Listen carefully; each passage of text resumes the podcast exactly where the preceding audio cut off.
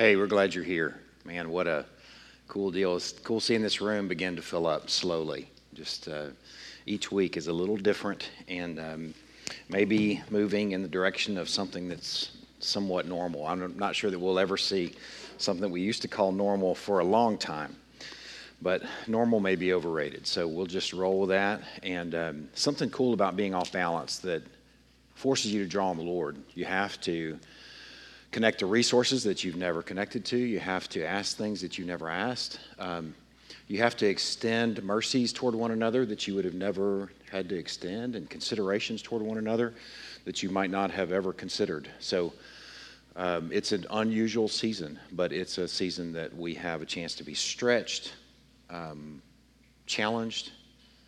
Um, in those sorts of seasons, you have a chance to be especially aromatic, especially salty. Uh, so uh, and I know the current term for salty is like angry. I think Daniel reminded me of that the other day. He said, I'm salty about something. I said, okay, well, good. But it, it doesn't mean that in my, in my use. So it means uh, being a faithful witness in our, in our context. So we're going to uh, begin our morning or continue our morning in prayer. Uh, we're going to pray for a local church. We do that each week. Uh, lots of challenges for our local churches. Uh, you can imagine what we're going through we have no overhead other than the salaries that we pay and a few building upkeep things.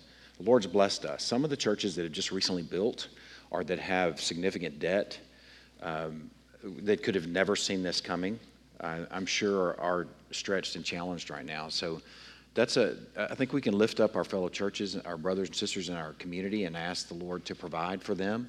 Uh, we can also ask that the Lord would um, populate our church gatherings again. I mean, that's, that's something that we do. That's part and parcel to being the people of God is that we gather.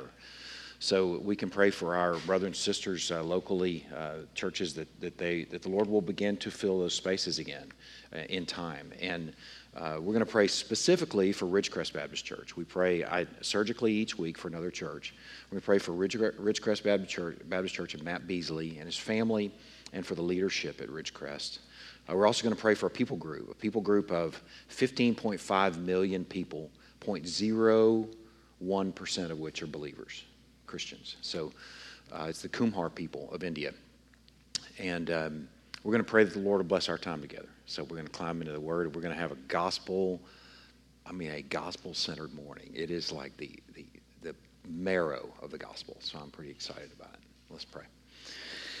Lord, we are thankful that we have the chance to gather this morning. I'm thankful, we are thankful for technology, for those that are not able to gather this morning, that they can still connect. And Lord, we pray that you would bind us together through the Spirit this morning, even though we may not be together in person. Uh, Lord, we pray that you would speak to us uh, and just equip us, uh, galvanize us, ready us, uh, mobilize us, inspire us, stir us, uh, all the things that we need to be your faithful people in this community, in this world. Uh, we want to pray for a, a local church this morning. Uh, Lord, we want to pray for Ridgecrest Baptist Church, for Matt Beasley. Uh, we just want to lift up Matt and his family first uh, in this season as he and his family, I'm sure, are trying to make decisions about school, uh, on just regular life problems and life issues. On top of that, how to chart the course uh, for a church, along with the other uh, leadership of Ridgecrest, in a strange season. We want to lift up the, the leadership of Ridgecrest Baptist Church and ask you to bless them, Lord, uh, as families, as individuals that are worshiping, uh, but then also as leadership for the saints at Ridgecrest. We want to ask you, Lord, to bless Ridgecrest. Uh, just populate their spaces again with uh, incarnate worship and gatherings and and all the things that we all enjoy as being the people of God and, and just uh, keep them well, Lord. We pray for that, that, that as they gather, that you would protect them, that the, the measures and precautions that they take, that they uh, exercise, uh, that you would use those to keep them from, from anyone from getting sick. Uh, we just pray for our brothers and sisters at Ridgecrest, and we're thankful for the shared ministry that we have in this community. Lord, pray that you would uh, equip them this morning as they gather, likely right now, uh, and hear from you um, through the preaching of the word in the next few minutes. Uh, Lord, also we want to pray for our people group this morning, for the Kumhar people of India.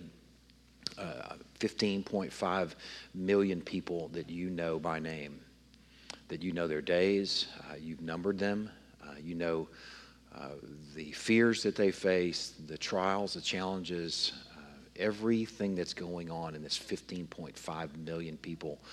Lord, we ask you to break in, that the kingdom of God would break into their hearts, that the reign and rule of our good God would break into their hearts through your work, through the Holy Spirit, and that that would be coupled with people that are going to the far corners of the field to sow, um, to sow the good seed of the kingdom, to worship out loud, as men of men and women of sincerity to speak in Christ in that context, and Lord, that you would use that uh, sender, the, use the scent to connect to those that you are drawing into your your people.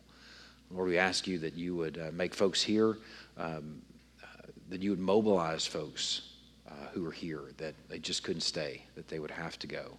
Uh, just entrusting this people group to you and asking you to do something awesome.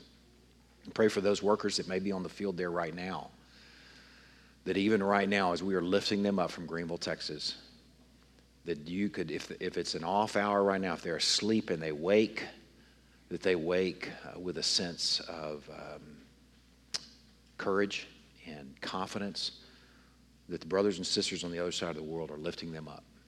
Uh, they'll be faithful to do what you sent them to do. Lord, we pray that you would bless our time in these next few minutes. What a wonderful wonderful few minutes we have in store. I'm so thankful uh, for the forgiveness that we have in Christ. I pray that that would be front and center in these next few minutes. And praying these things in Christ's precious name. Amen.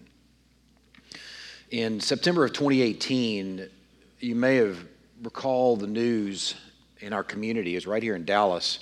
An off duty police officer, Amber Guyger, I was coming home. Um, I, I haven't really read enough or done enough research to know if she was distracted or fatigued or a combination of the two.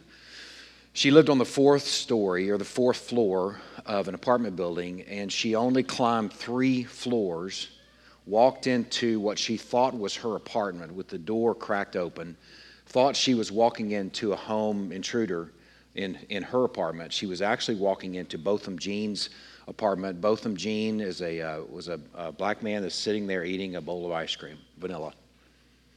She shot him, and I think he died shortly thereafter. Uh, that was in September of 2018. What I'm about to show you uh, took place in October of 2019. So I'd like for you, if you would, just sit back and watch this video for the next few minutes.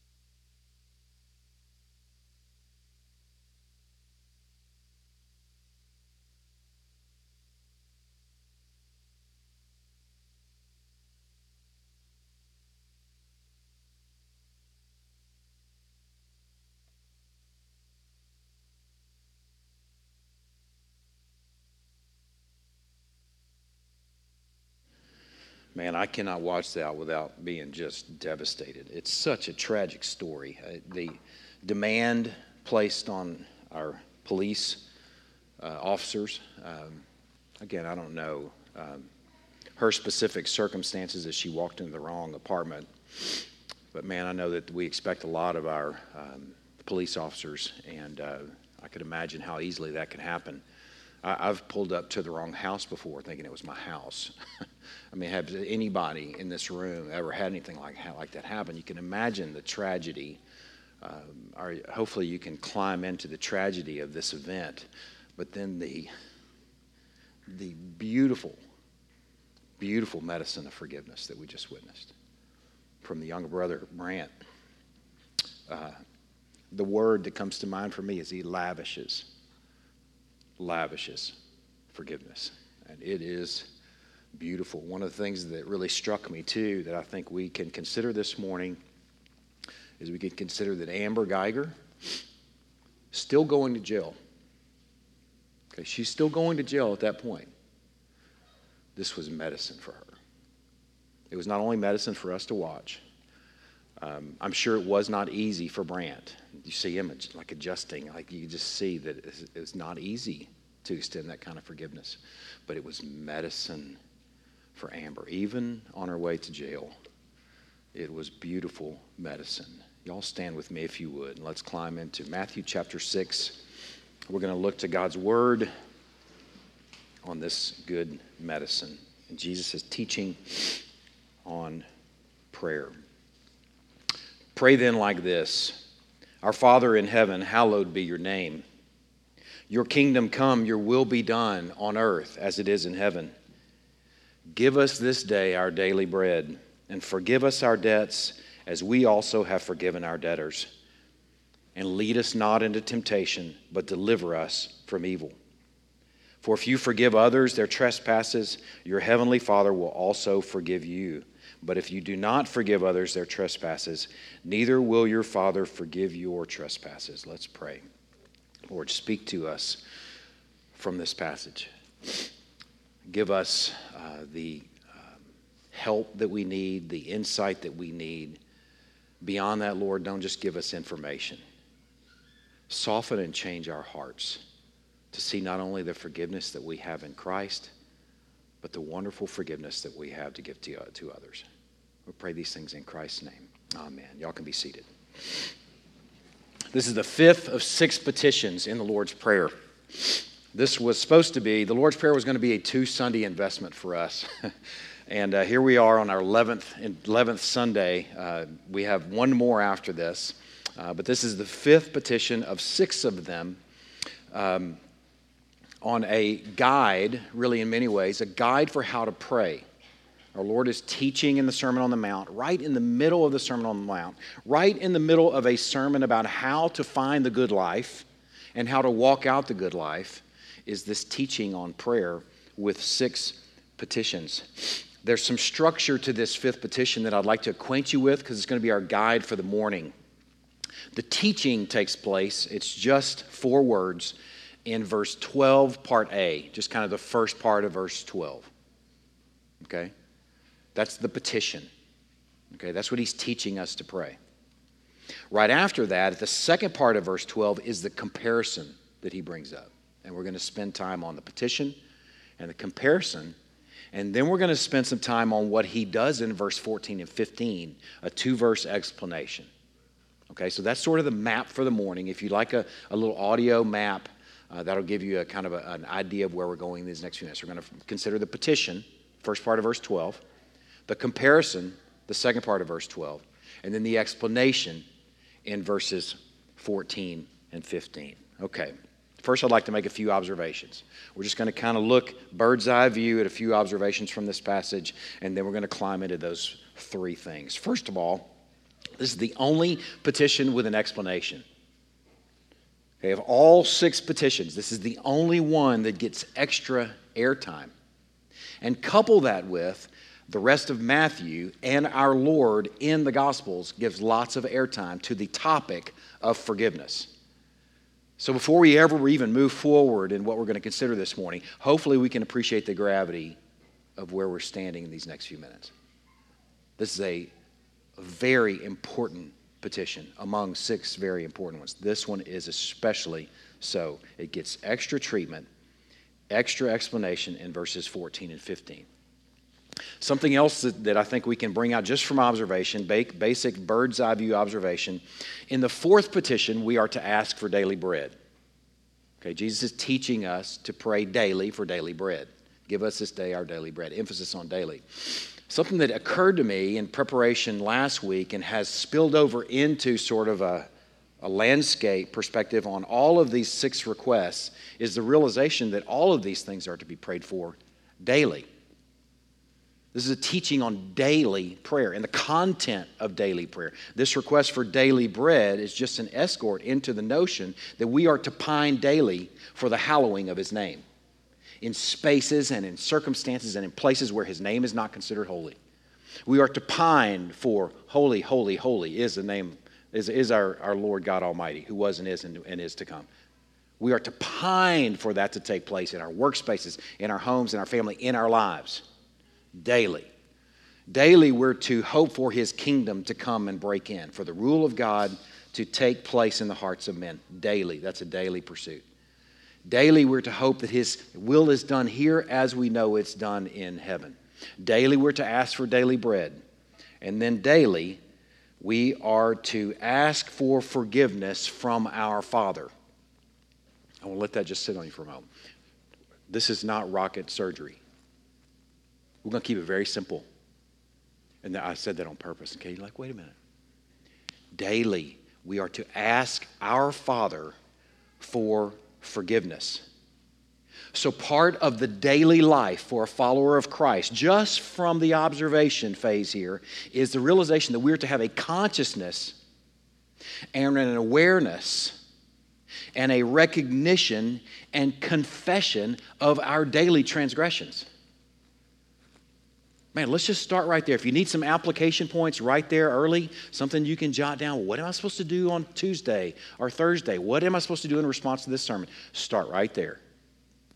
A daily consciousness, awareness, recognition, and confession of your daily sins against God and confessing those to Him. That is part and parcel, apparently, to a meaningful relationship with our Heavenly Father. Okay, let's not take anything as a given. Let's consider that and embrace that. Part and parcel to a meaningful relationship with our Father in heaven, and we could say central to finding the good life. Ironically, a mindfulness of our sin. Secondly, that's in the vertical trajectory.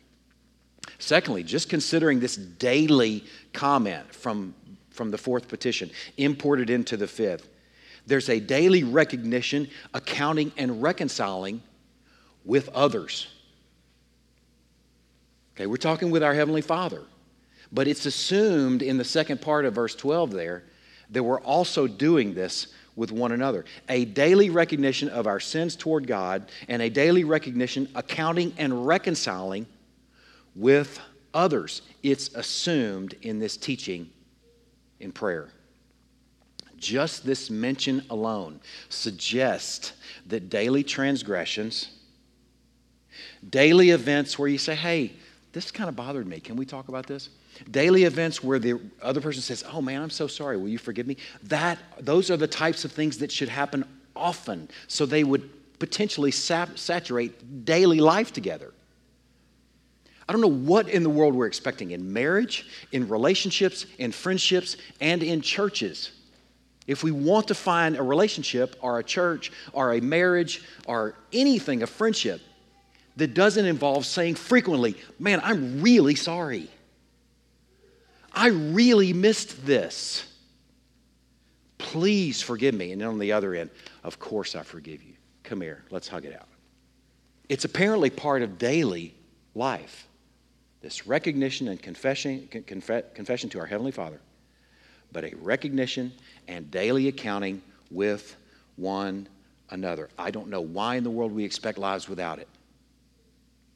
I don't know why in the world we want to run from any relationship that might involve it. I don't know why we'd be so averse to saying the words, I'm sorry. Remember Fonzie? Fonzie couldn't say it. I'm sorry. Some of y'all don't even know who Fonzie is. Most of y'all that know Fonzie and Happy Days. Happy Days? Wasn't that Happy Days? He couldn't say it. I'm sorry. Man, you can say it. You can say it, and you can say it often, and you can still be part of a really awesome relationship, an awesome friendship, an awesome marriage, an awesome church where you hear the words and you say the words often. Man, I'm so sorry. Please forgive me. Let's hug it out. Okay? That's just observation. We hadn't even really gotten into it now. So let's get into it. Petition, comparison, and then the explanation. So, first, the petition. These four words forgive us our debts. Let's spend a moment considering that. Forgive in ancient, financial terms, which would also be current financial terms, would mean releasing the debtor from the obligation to pay. If you had a debt and you got a letter that said, hey, we're forgiving your debt, that's what it means. You don't have to pay. You're like, man, gravy, that's really good news. In the moral sense, it means a pardon. Okay, that's a great word. In the moral sense, it means a pardon. It's releasing the sinner from the consequences deserved or the payment owed by his or her actions. That's a really nice word, isn't it? Pardon. I was reading about an ancient rabbi. His name is Rabbi Akiba. He was in the first century. So he's probably a contemporary or just after a contemporary of Paul. Paul studying in the, the school of Gamaliel. This guy, Rabbi Akiba, uh, some places you see his name spelt with a V, Akiva. He actually taught that there was a big ledger, that God had this big, massive ledger that he wrote down everything that you'd ever done wrong and wrote down everything you'd ever done right. And Rabbi Akiba taught the people of God in first century AD that you better hope that you had more good stuff than bad stuff. That when the day of reckoning and judgment came, you better hope that you were in the black and not in the red. Man, can you see that ominous ledger? Just imagine an ominous scale where you're hoping that your good things outweigh your bad things. That's what this rabbi taught. Now, take that ledger mindset, that ledger imagery and that scale imagery, and connect it to this request this request, which is apparently a daily request, asking our Father in heaven to pardon us for our sins daily, is a request to keep the ledger balanced. But if you know yourself at all, you know that even the good things you do often have some measure of selfishness in them. Even the good things that you do, often you do because they make you feel better even the good things that we do are contaminated by sin. So, this scale, we ought to look at it and quake. We ought to look at that, or imagine that notion of a ledger and tremble. So, for those of us who are in Christ, we're actually praying this prayer, this request to keep the ledger balanced by appealing to the consequence paying work of Christ to cover past, present, and future sins. Amen? And y'all can say amen behind masks. You totally can. I've noticed since everybody wears masks, everybody's like, can't, speak. Yes, you can. You need to say amen after that. Let me share a passage with you. And this will be a passage we come back to later on in the morning. You can just listen to it because you will land there in the supper. It's Colossians chapter 2, verses 13 and 14. And you, this was a guy apparently did not follow this ledger thought, ironically an, uh, a first century Jew converted to Christianity. And you, who were dead in your trespasses and the uncircumcision of your flesh, God made alive together with him, having forgiven us all our trespasses by canceling the record of debt, here, pardon, that stood against us with its legal demands. This he set aside, nailing it to the cross. Man, here's the beautiful part of this little petition right off the bat, something that we can consider is that this is a daily venture for us to pray out the gospel. It is being taught to us by the one who won it for us, by the one who paid that price for us. So maybe take that ledger imagery and envision that ledger being covered with the blood of Christ in regards to your past, present, and future sins. Man, that's a beautiful image, isn't it?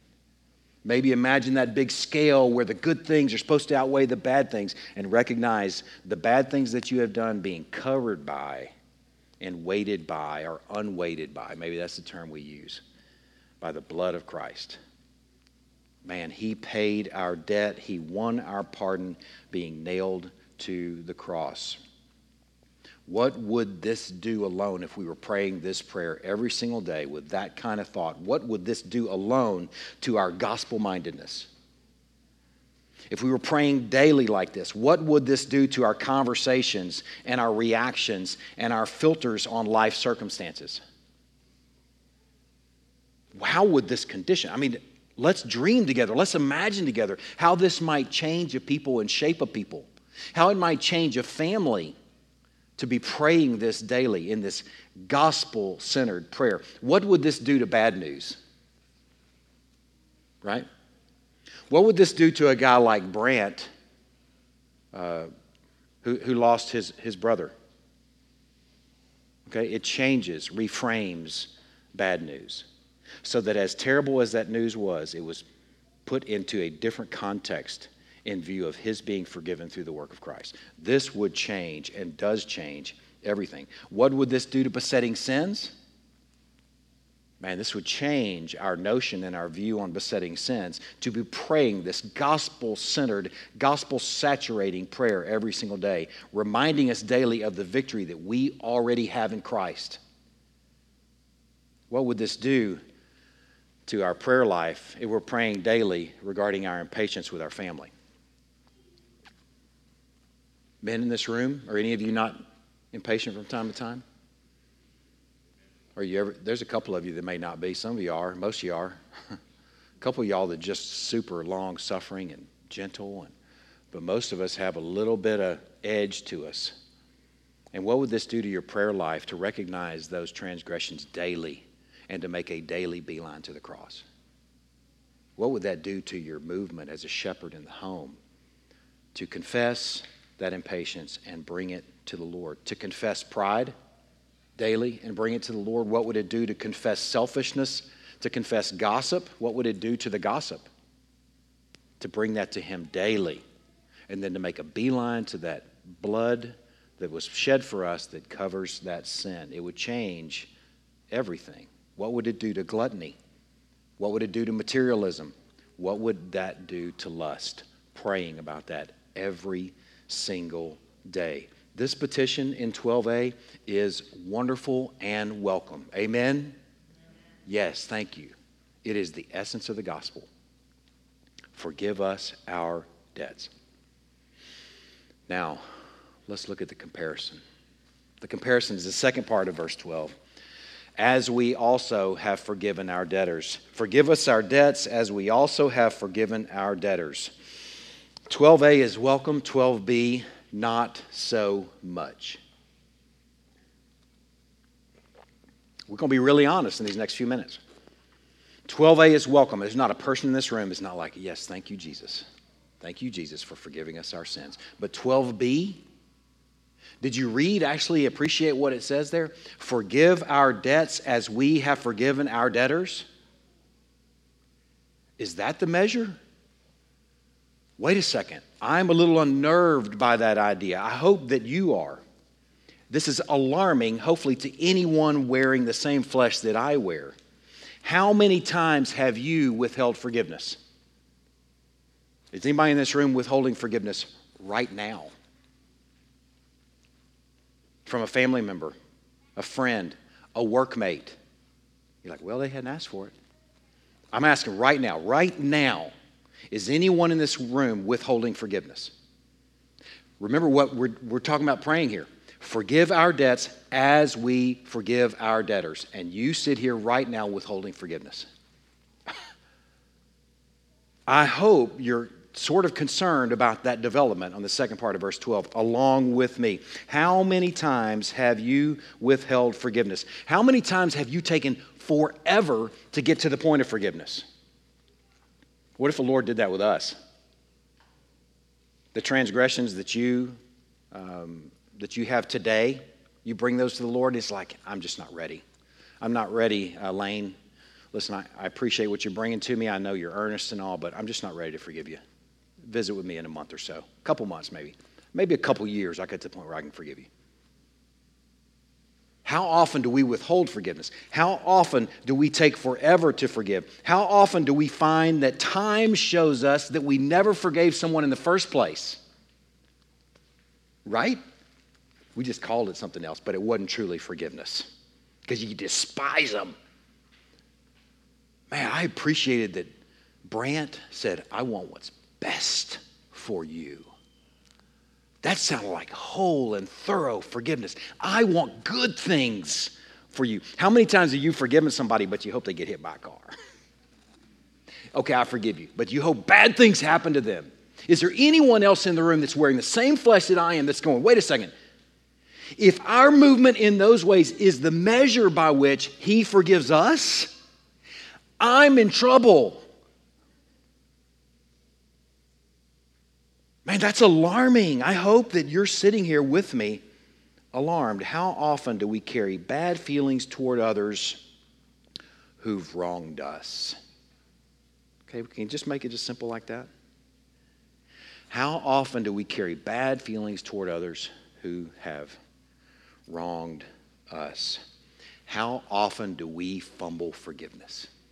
Anybody in this room? Can all of us hopefully connect to that concept and that realization? My thought is, Lord, please don't let us be the measure for your forgiveness toward us. Well, there's some good news here. He actually uses the word here where he says, um, forgive, at, uh, uh, forgive us our debts as we also have forgiven our debtors. This as word there in the original language is actually the least uh, specific of his choices. Words that he used in other places that are much more specific, he did not use that word or those words. In this case, he, in that case, it would have read like this Forgive us our debts in the measure that we have forgiven our debtors. That'd be frightening, wouldn't it? Forgive us our debts in the measure that we have forgiven our debtors. That's not what it says. It also doesn't say, Forgive us our debts just like we have forgiven our debtors. It doesn't say that either. His choice of words as was wonderfully and gracefully imprecise. Wonderfully and gracefully imprecise. Thank goodness we're not the measure and model for forgiveness. Okay? I'm not going to let you completely off the hook, though, because he doesn't let us completely off the hook. Actually, we are those sons and daughters of the high King of heaven, of the Father that we pray to, and as he moves, so we move. Here on the Sermon on the Mount, just earlier in the sermon, across the page, if you want to turn there, I'll show you a couple of examples. In Matthew chapter 5, verse 7, blessed are the merciful, for they shall receive mercy. There's a connection there to the mercy of God and the mercy that we experience the, worst, the mercy we move in and the mercy that we receive from the Lord. Look um, across the page at the end of chapter 5 and verse 43. Here's another example, another contrast there where we are moving as our Father moves. You have heard that it was said, You shall love your neighbor and hate your enemy. But I say to you, love your enemies and pray for those who persecute you, so that you may be sons of your Father who is in heaven. We're not completely let off the hook because we're sons of the high king of heaven and daughters of the high king of heaven. For he makes the sun rise on the evil and the good and sends rain on the just and on the unjust. For if you love those who love you, what reward do you have? Do not even tax collectors do the same? And if you greet only your brothers, what more are you doing than others? Do not even Gentiles do the same? You, therefore, must be perfect as your heavenly Father is perfect. The thought here, the recognition here, is that we are to move as our Father moves. We are to reflect His character as He has forgiven others and forgiven us, we are to forgive others. It's assumed in this basic prayer. That's what is alarming for me. It is assumed in this basic prayer. You don't have an option not to forgive. And I'm, I'm going to say it right now to everybody in this room. When I did that little diagnostic, are you withholding forgiveness? Are you dragging your feet on forgiveness? Do you have bad feelings toward one another, toward other people, even if they haven't asked for forgiveness yet? You, as a son and daughter of the High King, High King of Heaven, do not have an option not to forgive. It's who you are. It's who you are. Even if the person who wronged you, this is what's hard for me. Even if the person who wronged you doesn't ask for it or even recognize they've sinned against you, that's when it's really hard, isn't it? That's when, like, this is truly an impossible task. Jesus said it from the cross. He said, Father, forgive them, for they know not what they do. The deacon Stephen's last words Lord, do not hold this sin against them.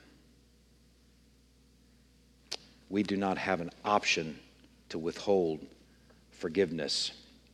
Do you think the Lord only forgives you of the sins that you recognize and confess? Let's hope not. Because there's plenty of stuff that we do that we don't even know we did. Not forgiving others, I read, is like eating rat poison and waiting for the other person to die. You ever heard that quote? Not forgiving others is like eating rat poison and waiting for the other person to die.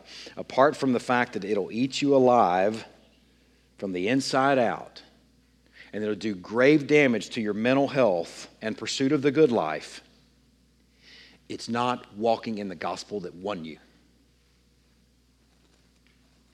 To withhold forgiveness from another is not walking in the gospel that won you, the gospel that you're bathing in. It's assumed because it's just who we are. All right, that's the petition, and that's the comparison. Now for the explanation verses 14 and 15. You can go ahead and turn to Matthew chapter 18, and I'm going to reread verses 14 and 15, and we're just going to look at a parable. We're going to end our morning with a parable from our Lord. Verses 14 and 15 of the prayer say this. Bring it in, verse 12 again. Forgive us our debts as we also have forgiven our debtors. For if you forgive others their trespasses, your heavenly Father will also forgive you. But if you do not forgive others their trespasses, neither will your Father forgive your trespasses. Okay?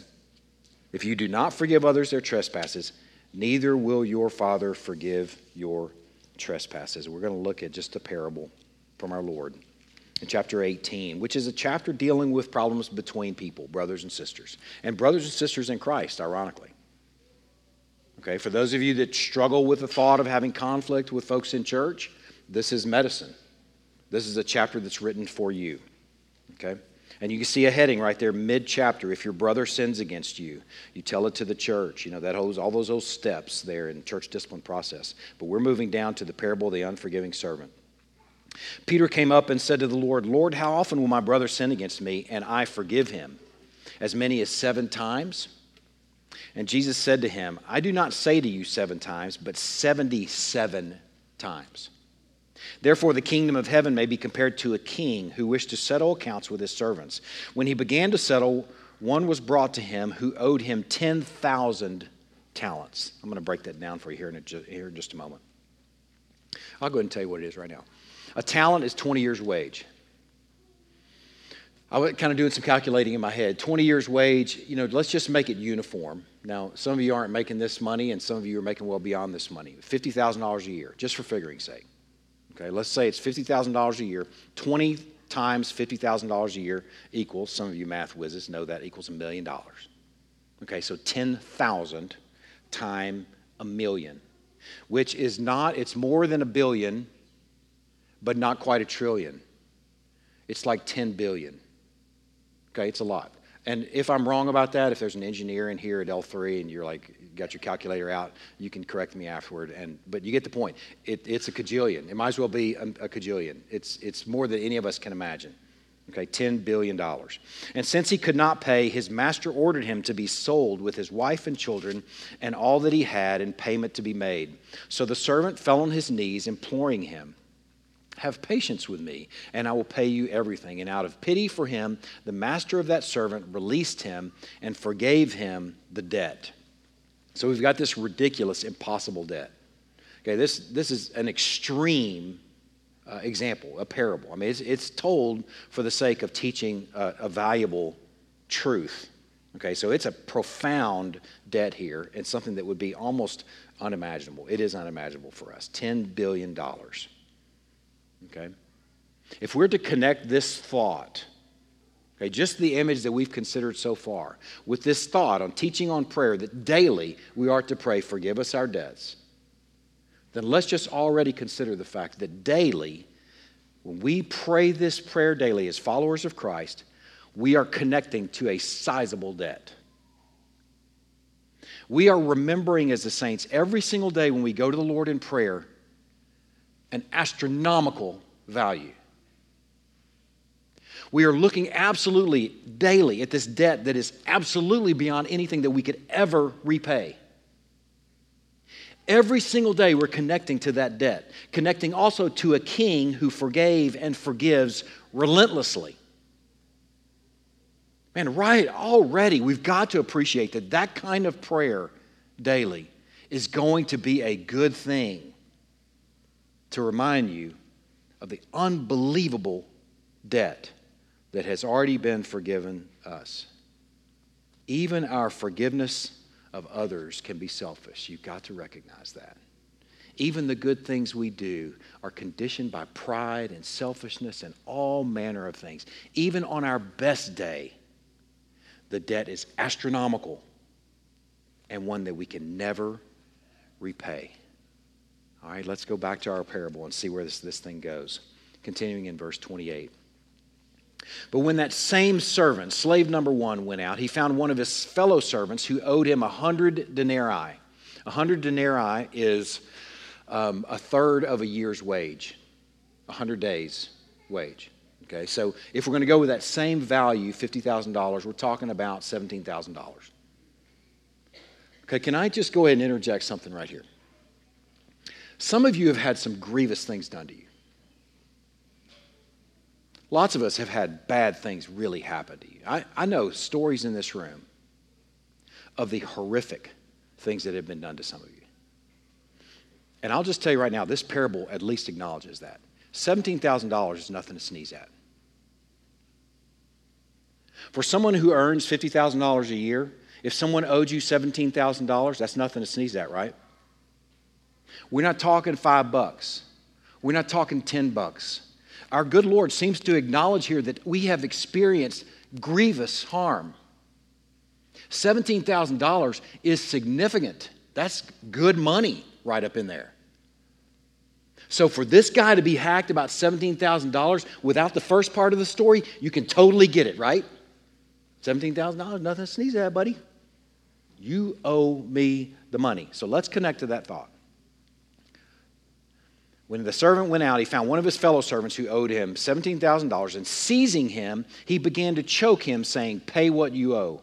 So his fellow servant fell down and pleaded with him, Have patience on me, I will pay. He refused and went and put him in prison until he should pay his debt. If you didn't have the first part of the story, you can get it. If some of us are withholding forgiveness in this room, but we didn't have the first part of our story, you could almost get it, couldn't you? Man, do you know what happened to me when I was a kid? Man, let me tell you what my parents did. Horrific stuff. Some of you had hor- horrific stuff done to you as a friend, as an employee, as a spouse. I'm acknowledging that. Our Lord acknowledged that, I think, with a $17,000 value, a third of a year's wage. But we have a first part of our story, don't we? We're not living in just the second part of our story with the rest of the world that wants to get even. We're living with this whole first part of the story where the king has forgiven our astronomical debt, and we're connecting that every single day, right? Praying every single day. Conditioning us then to put that $17,000 debt in perspective, reframing it every single day for those transgressions that are done against us. Man, that changes everything. We know the heartbreak of this first slave and the, the lack of forgiveness of debt, lack of pardon extended to the second slave. And that's us if we aren't forgiving others. Now, look what that says to the world around us. When his fellow servants saw what had taken place, they were greatly distressed, and they went and reported to their master all that had taken place. Can you just consider for a moment the effect that what it has for other people when we withhold forgiveness from others and yet we're preaching Christ? Or we're sharing Christ and we're walking out our faith. We're wanting to be salty, bright, and aromatic in our workspaces, but we're withholding forgiveness from others? Your gospel message is bankrupt. It's a farce. It's a joke. They called it right here hypocrisy. Man, put that back in perspective and go, wait a second, I got to connect to the first part of the story so I can walk out the second part of the story, and then I'm not walking in hypocrisy with those around me. And those around me can hopefully see the beauty and scandal of the first part of the story because of how we're moving with our $17,000 debt. Man, that changes everything. It reframes a lot of stuff. And hopefully, it puts us in a place, maybe everybody in this room, that may have some of those situations where you're withholding forgiveness from somebody at school, whether you're withholding forgiveness or dragging your feet on forgiveness with a spouse, whether you're withholding forgiveness or dragging your feet on forgiveness with someone that's not in this room, and reframes all of it and says, Man, I have to. It's who I am. And I want people to know the Lord that has forgiven me in the first part of this story. So I have to forgive the second part. Man, that changes everything. So his master summoned him and said to him, You wicked servant, I forgave you all that debt because you pleaded with me. And should you not have also had mercy on your fellow servant as I had mercy on you? And in anger, his master delivered him to the jailers until he should pay all his debt. In other words, for eternity. He's not paying back $10 billion. So also my heavenly Father will do to you, every one of you, if you do not forgive your brother from your heart. The final appeal in this parable is forgive your brother from your heart, not just with your mouth, not just with lip service, making nice and glad handing, but from your heart, forgiving your brother. It's just who you are. This teaching was from the one the only one that could make this kind of forgiveness possible. This teaching came from the one who won the first part of the story for us by being nailed to the cross.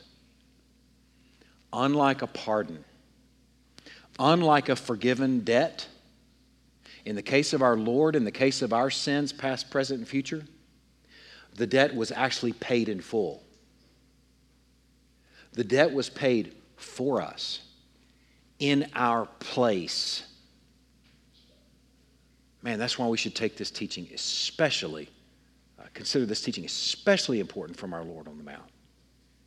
I can't imagine a better thing to be praying about every single day to saturate us with this scandal of the gospel. Our debt was paid by this Lord, our Lord, in full. By the teacher of this passage on, the, on, the, on prayer, the teacher is also the subject of the prayer and the one who won it for us. Let's pray. God, what a wonderful truth. What a wonderful reality and scandal that we walk in. Lord, I bring a personal prayer to you, I, along with a prayer on behalf of our people. Lord, if there are spaces in my heart and my mind where I'm withholding forgiveness from another, uh, where I'm dragging my feet on forgiveness with another, that you would enable me to forgive fully and thoroughly from my heart. And Lord, I'm thankful in all of that that you make that possible as being a son and daughter of the high King of heaven for us to actually do that. Lord, I pray in that that the witnesses to that sort of forgiveness around us we'll see the greatness of the first part of the story. We'll see the resource that we walk in in having our sins, past, present, and future, paid for by the finished work and the person of Christ. Lord, forgive us our debts as we forgive those who trespass against us. We pray these things in Christ's name. Amen.